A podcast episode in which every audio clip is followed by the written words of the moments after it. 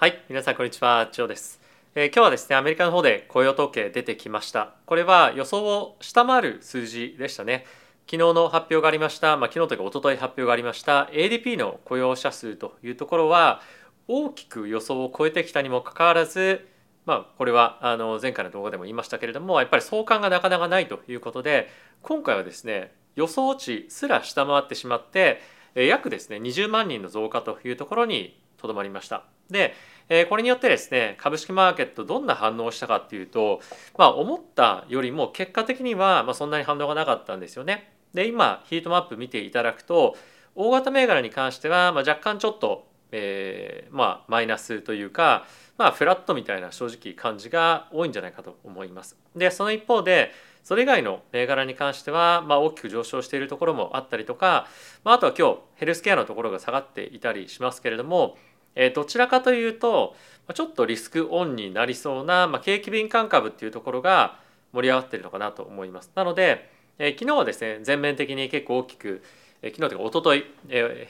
下落していましたが引き続きやっぱりですね、えこれまでそんなに大きく上がっていない株式銘柄に対して資金が流入しているというような状況が続いているんじゃないかと思います。でそれは別の言い方をすると引き続きですねアメリカの景気はある程度強く推移するというのが今回の雇用統計を見ての反応なんじゃないかなというふうに僕は考えました。なので株式マーケットについては、まあ、引き続きですね堅調に推移をしていくんではないかというふうには思います。で、2回ですね今年内の利上げというのが織り込まれていますが、えーそれによって株式マーケットが下がるということは、まあ、今のところおそらくないでしょう。でもう一回追加で利上げとかっていうふうになると、まあ、一旦ですね上値が重くなる一方でえーそれでもですね株式マーケットがクラッシュするってことは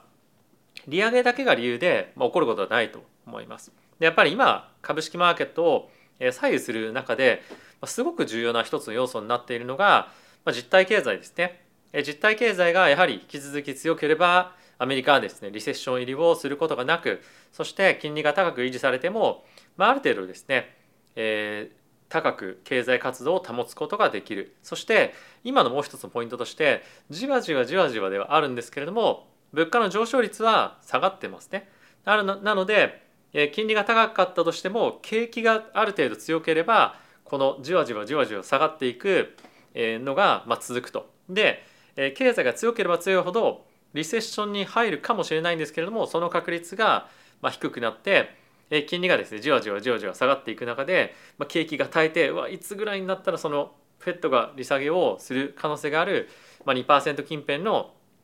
物価上昇率に落ちていくかっていうのも、まあ、耐えていくことができると。なので今はそういった状況ではあるので株式マーケットは少し支えられていきそうなような雰囲気が継続していくのかなというふうには思ってます。はいまあ、ちょっとですねここ最近いろんな見方が2点3点僕の中でもしているなと思ったんですが、まあ、今日はやっぱり、えー昨日の ADP そしてまあ今日の雇用統計見て、えーかつそれに関してのまあ反応だったりとかですね、えー見ていると今そういうようなまあ状況なんではないかなと思いますので株式マーケットのですね資金の流入っていうのはまあ継続するんではないかなというふうにまあ今回改めて思いました皆さんもしよろしければ、まあ、何かどういうふうに感じたのかとかっていうところも、えコメント欄に書いていただければなというふうに思ってますでそんな中もうがぜ面白くなってきたのが、まあ、アメリカの金利の状況が、ま、結構ですね大きくグワングワンいっている中でそれによってですね期待の今後の、え金利水準というところがまた変わってきてますねでそれによって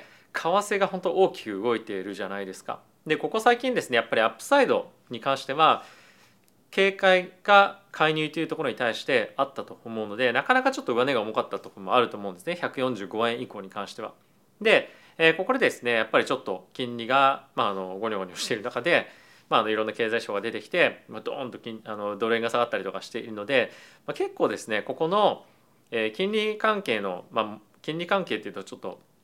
分かりづらいかもしれませんが、まあ、為替関係とかですね、まあ、こういったところに関してはまたボラティティがすごく出てくるような、えーアセットクラスになるんじゃないかなと思うので、えー取引の銘柄として、まあ、株そして今為替ですね。でもしかするとえー仮想通貨に関しては動く可能性はあるんですが、まあ、しばらくはですねちょっと上値重いんじゃないかなと思いますが、まあ、ダウンサイドとよりもアップサイドを狙っていける展開にもう今はですね間違いなくとは言わないまでもまあ半年1年というスパンで見るとえ結構ですね、まあ、高確率で上狙っていけるような、まあ、半減期もあるのでアセットクラスなんじゃないかなと思うので、まあ、結構ですねいろんな面白いアセットクラスが今動くようになってきてますね。まあこういったところも日々、え動画の方で配信をしていきたいと思いますけれどももしですねこういったアセットクラスに対して投資興味あるよという方がいらっしゃれば、えー、ぜひですねこのスポンサーの FXCT のですね講座を開けていただければと思います。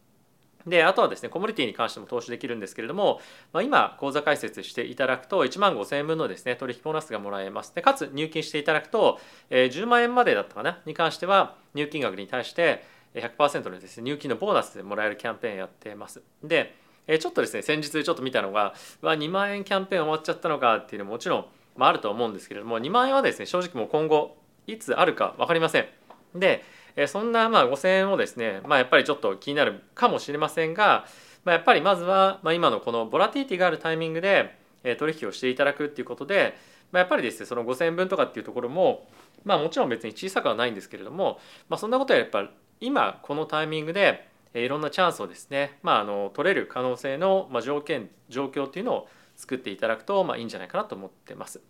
はい、ということでチャートの方から見ていきましょう。ダウがですね、マイナスの0.55%、S&P がマイナスの0.29%、ナスタックがマイナスの0.13%、ラッセル2000がプラスの1.22%となっておりました。米国の10年債の金利が、まあ、ほぼ動きなしですね。引き続き4%を超えるような水準で維持というような状況となっています。はい、でまあ、こんな中ですね、ドル円に関しては142.11ということで、大きく下落をしていました。でやっぱりちょっとドル円ですね、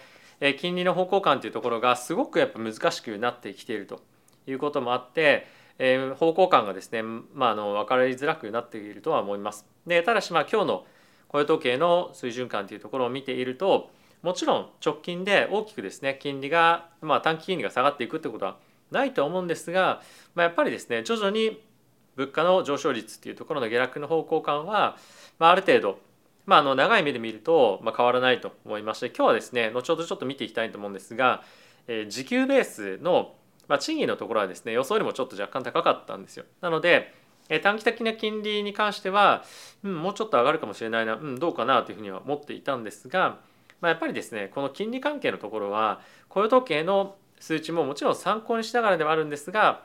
まあ、やっぱり CPI とかですね、まあ、PC というところの方がもっともっと重要になってくるので、まあ、そこの方に対してより注目をしていくべきなんじゃないかなと思うので、まあ、この辺りのその追加的な金利利上げっていうのは、まあ、今回の結果では織り込まれなかったのかなと思います。はい、で、えー、先物の、えー、コモディティですねに関連しましては原油に関して2.59%の上昇で73.66と本当にこのボラティリティがめちゃくちゃ出てきているのでもうこの辺り取引している方っていうのはこのボラティリティを楽しんでいるかもしくは苦しんでいるかっていうのはあるんですがまあ、一つのトレーディングのアセットクラスとして、えー、すごく面白い今状況になってるんじゃないかなと思います。はい。で、まあ、こんな中なんですけれども、皆さんと一緒に見ていきたいのは、まあ、こちら、今、ナスダックですね。えー、もうこちら見ていただければ分かる通り、まあ、その、レンジとしては出ている一方で、まあ、ほぼ、あの前日と、まあ、終値とあんまり変わらなかった。まあ、あとはですね、ちょっと厳密に見てみると、ここに窓が開いてたりするので、この窓を埋めに行くのかとかっていうのもですねテクニカルで分析されてる方っていうのはチェックをしていると思われますが、まあ、今の状況を考えてみると、まあ、株式をですね全体的に売却していくっていうのは、まあ、ちょっとやっぱ難しい状況だと思います。っていうのも前々から言ってます通り株式に対してもう十分投資できてるよっていう人たちっていうのは、まあ、正直そこまでいないと思うんですね。なので、まあ、経済が強くある程度保てて物価の下落っていうのもある程度担保できているような状況であればあればですよこれが状況変わってくればまた別なんですけれども、まあ、やっぱり継続的な株への投資っていうのは続いていくでしょうと。でその理由としてやっぱりリセッションのリスクが今低くなってきているというのもあるので、まあ、この辺りはですね、まあ、やっぱりあの今マーケットがすごく気にしているまあ、リセッション深いリセッション来るんじゃないか金利上げすぎるとリセッション強く来ちゃうんじゃないかっていうのが、まあ、怖いんですよね。ただし今の状況の中で見ると雇用強いじゃんとこの状況を維持できるんじゃないかっていう期待がですね今結構地味に高まってきていると思っていてこれですねいろんな FOMC の関係者も言っているのでこんな状況はですね、まあ、何気に続いていくんじゃないかなっていうふうには思ったりはしています。はいまあ、あと S&P もですね、まあ、ほぼ同じような形のチャートをしているんですけれども、まあ、やっぱりここ最近の S&P もですね、まあ、ナスダックと似たような形になってきていて、まあ、すごくやっぱりしっかりとドーンと上がってきているのでちょっと勢いづいているような状況ではあるんではないかなというふうに思います。はいまあ、あとはですねさっき10年債の金利ほとんど動いてないよというような状況だと思うんですが、まあ、今日はですね金利2年債の金利に関しては下がってるんですよね。でやっぱり、えー、昨日は大きくドーンと金あ昨日というか一昨日ですね。ADP の雇用が出た後は、まあ、すごく強かったこともあってもっと金利上がるんじゃないかということでドーンと上がったんですが、まあ、今回はその逆が起きて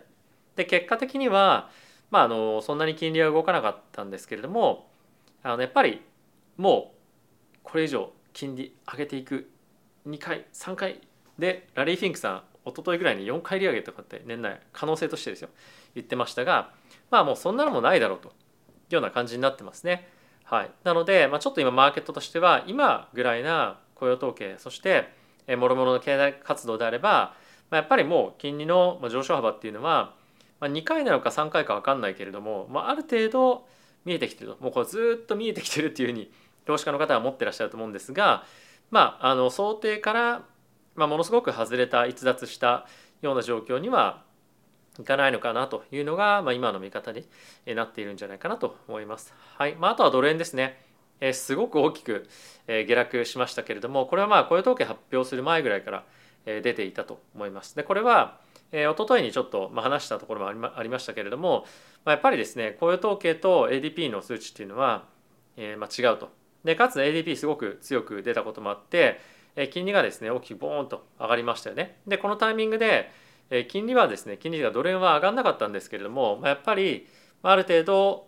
そこへのあの強く出るんじゃないかっていうような方向感の、ね、マインドセットにですねある程度市場がなっていたと思うのでその逆の方向に、えー、こういう時が弱かった時のリスクっていうのが、まあ、結構織り込まれて、まあ、売り込まれたんじゃないかなというふうに僕は思います。もしくはまあそこへの、えー、もうすでにポジションのカットっていうので言われたっていうのも、まあ、実際はあったんじゃないかなと、まあ、これは僕の憶測ですね思ったりはしています。はいまあ、いずれにせよここ最近のですね2週間分ぐらいの上昇を、まあ、一旦戻したということでこれにまた今後の金利の方向性だったりとかをどう捉えるかっていうのがこの金利に金利というかまあドル円ですね反映されていくかっていうのは、まあ、一つ面白いポイントにはなるのかなと思うのでドル円ですね注目はしていきたいなというふうに思っております。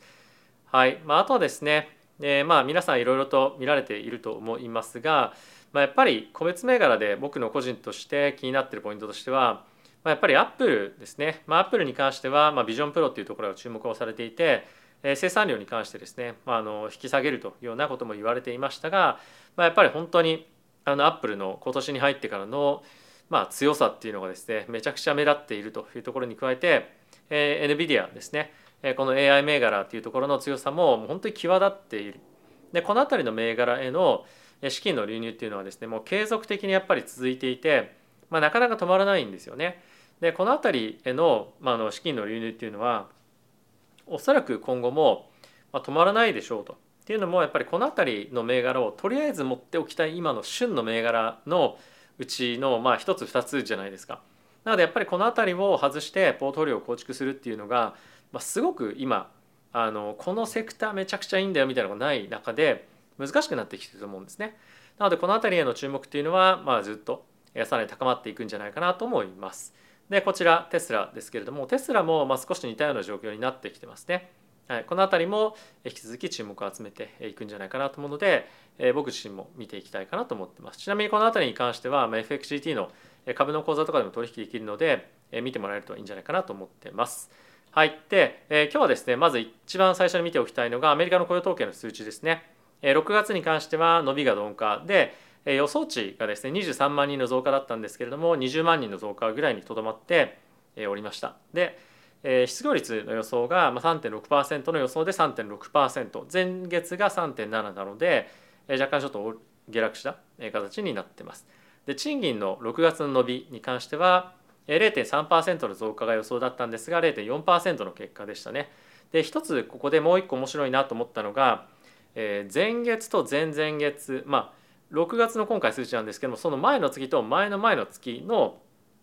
雇用統計の数字に関しては合算してやっぱ10万人ぐらいですね下方修正がありましたでやっぱりここ最近ちょっと強く出ていた雇用統計というところが、まあ、実はもうちょっと弱かったよというのが実数になってましたね、まあ、ただしそんなにインパクトはなかったのでそれが重要かと言われるとそこまでではないんですが、まあ、実数というところで見ると、まあ、下がってきているというのは一つ面白い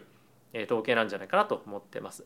はい、でやっぱりこうちゃんと右肩下がりに今なってきているというのはやっぱり雇用が徐々に弱くなってきているというところかと思います。でその一方で、えー、こちらのマンスリー、えー、アワリーアーニング、まあ、これは1時間あたりの、ま、給料とかですねに関しては、まあ、フラットになっているので、えー、この辺りやっぱりもうちょっと下がってきてほしいなとは思いますが、えー、このタイミングで人々がですね働く時間とかっていうところも下がってきてるんですよ。なので、えー、徐々にですね仕事の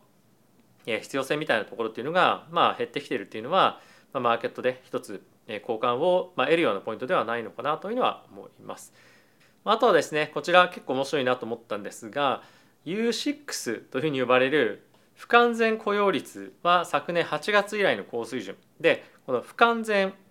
え雇用率って何かというとフルタイムでの雇用を望みながらもフルタイムで働きたいんですよ。でもパートタイムの職についている労働者、まあ、つまりフルタイムで自分これやりたいなっていうふうに思うものが見つけられなくてパートタイムで仕方なく働いている人だったりとか仕事に就きたいと考えているけれども積極的に職探しをしていない人、はいまあ、なので、まあ、ある意味職つきたいんだけど、まあ、それを持て余してるというかその熱意を持ち余し持て余してる人っていうことですね。なかなかやっぱり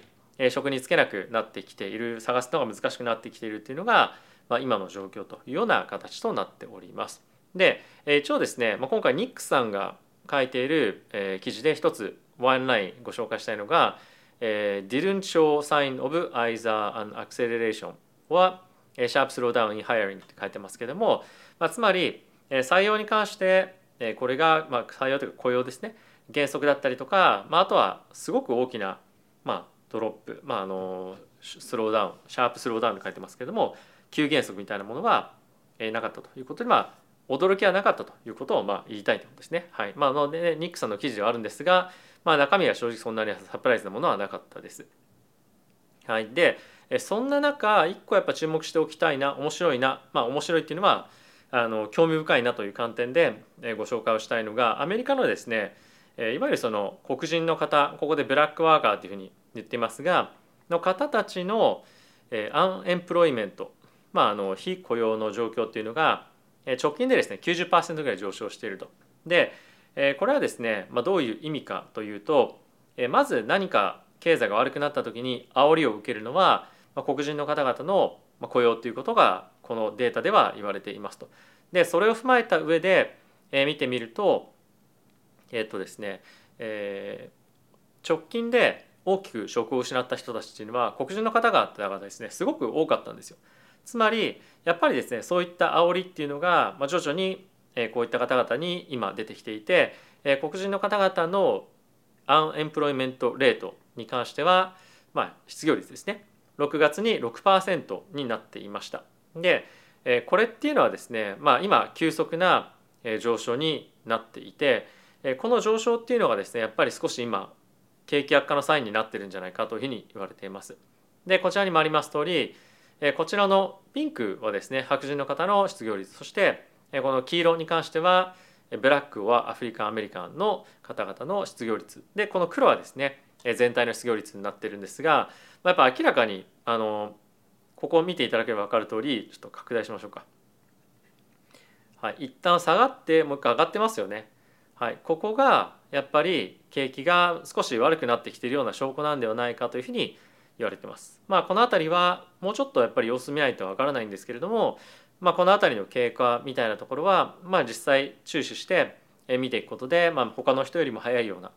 何かしらのサインをキャッチできるんじゃないかなと思うのでしっかりと見ていきたいかなと思っています。でこれらを受けて今ですねえ FOMC での利上げ織り込み状況どうなるかっていうのをチェックしましょう。で7月26日の状況ですけれども今94.9%まあ95%も利上げを追加で進みますというのが言われてます。で今ですね次利上げあるタイミングって11月っていうふうに言われているんですがえ前日まではですね45%ぐらいの確率でもう1回11月に利上げというふうに言われていたんですけれども、まあ、今ですね40%弱までちょっとですけれども下がりました。なので、え今回の雇用統計を受けて追加的なもう1回の利上げっていうのはまあないんじゃないかというような方向の方が今織り込みが強くなってます。ただし、まあ、CPI の発表ですね、えこれを見てから次の FOMC での、えー、まあ実際の利上げということになると思いますし9月の20日までであれば確かですねあと2回ぐらい2回か3回かな、まあ、それぞれのあの雇用統計も2回そして CPI に関してもあと2回だったかなぐらいの、えー、発表を見れるということもあるので、まあ、今どうかっていうのは正直判断するあまり意味も、えー、やっても意味ないと思うんですけれども、まあ、そういったものが控えているというのは、えー、見ていきたいかなとは思っております。はい、でこれ以外のニュースですね見ていきたいと思うんですがシカゴ連銀総裁に関して今回コメントが出ていましたので記事をご紹介します。リセッションを起こさずにインフレ抑制する今軌道にあると。でこれって結構面白い内容だなと思ったんですけれども今ですねここで言ってるのは黄金の道を進んでるぞと。まあ何が言いたいかっていうとめちゃくちゃ今あの株式マーケットにはまあいいよということですね。えー、ちゃんと景気を維持しながら物価が下落しているもうこれ最高ですよと今最高の道を進んでますということをえ彼が言いたいというようなことですね。はい、まあこれはあのここまで言っていいのか言うべきなのかっていうのは正直分かりませんがまあ景気がとにかく強いということを彼は言っていてかつ物価に関してもちゃんと下がっていると。なので今の状況が進めばもうですねリセッションは避けられるんじゃないか、まあ、少なくともソフトランディングである程度景気の後退を、まあ、景気の後退というか成長率の鈍化っていうところにとどまるような状況になるんじゃないかというふうに言ってますね。まあ、これは他の FOMC の参加者がどういうふうに言ってくるのかっていうところも注目してこの一応発言は頭の中に入れて覚えておいていただければなと思います。はい、でまあそんな中ですねこれ面白いその経済の今のそのマクロとかちょっと別のニュースで見ていただきたいんですけれども、まあ、10兆円の大学のファンドがですね、まあ、ちょっと運用が今厳しくなってますよっていうのが、まあ、あの今日ニュースで出てたんですが、え僕はですねこの好きなウィルカンさんという方のツイートを今日ご紹介したいんですが、この資料の中でもですね取り上げられていたことなんですけれども今ですね日本のその大学の,、まあ、あの運用している人たちだけではなくて他の人たちも結構これに似たようなところもあると思うんですがヘッジをですね、まあ、外債外国の債券とか外国の株とかに投資をしていてどれぐらいヘッジしているのかっていうのを見るとこちらにあります通り、まあ、大体ですね40%ぐらい今全体でヘッジしてますよと、まあ40%、っていうのは、まあ、やっぱり半分ぐらいですね、まあ、その為替の。で、えー、この状況を踏まえた上でこちら見ていただきたいんですけれども今ですねポートフォリオを運営して運用している中で全体のリスク量として大体ですね債券リスクっていうのは40%ぐらいあって株式リスクっていうのも40%あってあとはですね為替ヘッジ後の為替リスクっていうのが40%ぐらいあるんですよ。ただし大体、まあ、今2割ちょっとぐらいはですねあのヘッジしてるんですね。でつまりもしこれヘッジしてなかったら為替のですねリスクってポートフォリオ全体の50%いかないかぐらいですね実はあるというような状況にあるんですよ。で今ですねこれ考えていただきたいのはあのやっぱ為替リスクっていうのはすごく大きいと。じゃあそれヘッジすればいいじゃないかもしくは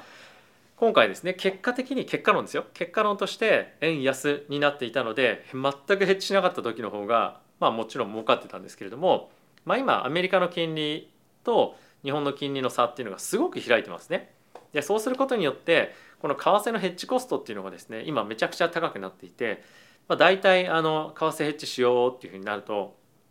これは年限とかにも関わるあの変わってくるんですが6%ぐらいかかるんですよ。つまりこの6%の為替ヘッジのリスクっていうのを取った場合もう6%ぐらいはですね資産目減りするんですよねあのヘッジコストで。まああの簡単に言うとですね。なので、まあ、その為替ヘッジっていうのはめちゃくちゃコストがかかるのでやっぱりその全部に対して為替ヘッジをかけるっていうことが、まあ、コスト的な面っていうので難しいのと、まあ、あとはやっぱりこういうようなあのヘッジ割合にしてたっていうのは今後円安に触れてくるっていうような考えも、まあ、あったのかなと思うんですがやっぱりですねあこんなにヘッジしちゃって、まあ、潜在的なリスク失ってしまったわけじゃないですか。そうするとああじゃあもうちょっとやっぱりあのヘッジ割合ちょっと下げようかなみたいな感じになる可能性も十分あるじゃないですかまあそうなるかっていうのは別ですよでも今のような状況がしばらく続いてしまった場合しかもあ場合っていうのは結果的に円安になったっていうだけじゃなくてヘッジコストがめちゃくちゃ高くなるとわこのコストもあるからちょっとヘッジ減らそうかなみたいになるとなる可能性もあると思うんですよ。でそうすると結果的にヘッジを下げているようなタイミングで円高がですね急に来たりとかして、まあ、そうすると、まあ、来年再来年ぐらいにはあのドルの金利下げてくるじゃないですか、まあ、そういうようなタイミングでもう急速にですね円高に触れてしまったりとかするとヘッジ減らしたタイミングでポートフォリオに結構急激にあのダメージきちゃったみたいなことも起こりかねないので、まあ、結構ですね日本の今資産運用会社もしくはポートフォリオをですね運用している人たちっていうのは、まあ、すごく難しい状況にありますっていうのを一つえ理解していただきたいのと皆さんこれだけ為替のリスクが大きいわけじゃないですか。全体のポートフォリオの5割とかですよ。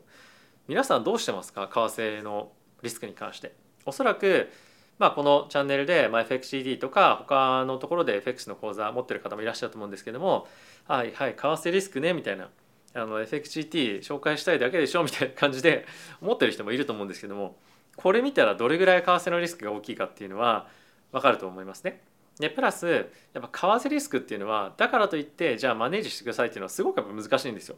で為替リスクだけをですねいろんなファンドから請け負ってそれだけに特化した資産運用会社っていうのもあるぐらい、まあ、為替のリスクっていうのは、まあ、すごくマネージが難しいんですね。なので、えー、どうするかっていうと何もしないっていうのは、まあ、それもどうなんだろうというふうには思うので、まあ、今後金利低下の環境がですねえ近い将来来ると思います。でそうなった時に皆さんがもし何もしなかった場合今後円高に触れる可能性もあるわけじゃないですか。もしそうしたら株価も下がって例えばですよ株価も下がって円高に触れてきたらもうダブルパンチの可能性もあるわけなんですよね。なのでやっぱりこの為替を取引できるようにしておくとか為替リスクについて何もしなくてもやっぱ考えるっていうことは資産運用していくでめちゃくちゃ重要なのでここはですね本当にもう意識していただければなと思います。はいまあ、これはですねこのビデオの中で最後の方に言ってるので、まあ、聞いてらっしゃらない方もですね たくさんいると思うんですが、まあ、これ本当に重要なので、えー、ぜひですねあの頭の中の片隅でいいので、えー、入れておいていただければなというふうには思います。はいってことでいかがでしたでしょうか？えー、思ったよりちょっと動画が今長くなりすぎていて自分であの何分撮ったかっていうのを見てですねびっくりしているんですが、まあ、そういうところもあってちょっと早く終わりたいと思います。動画最後までご覧いただいてありがとうございました。また次回の動画でお会いしましょう。さよなら。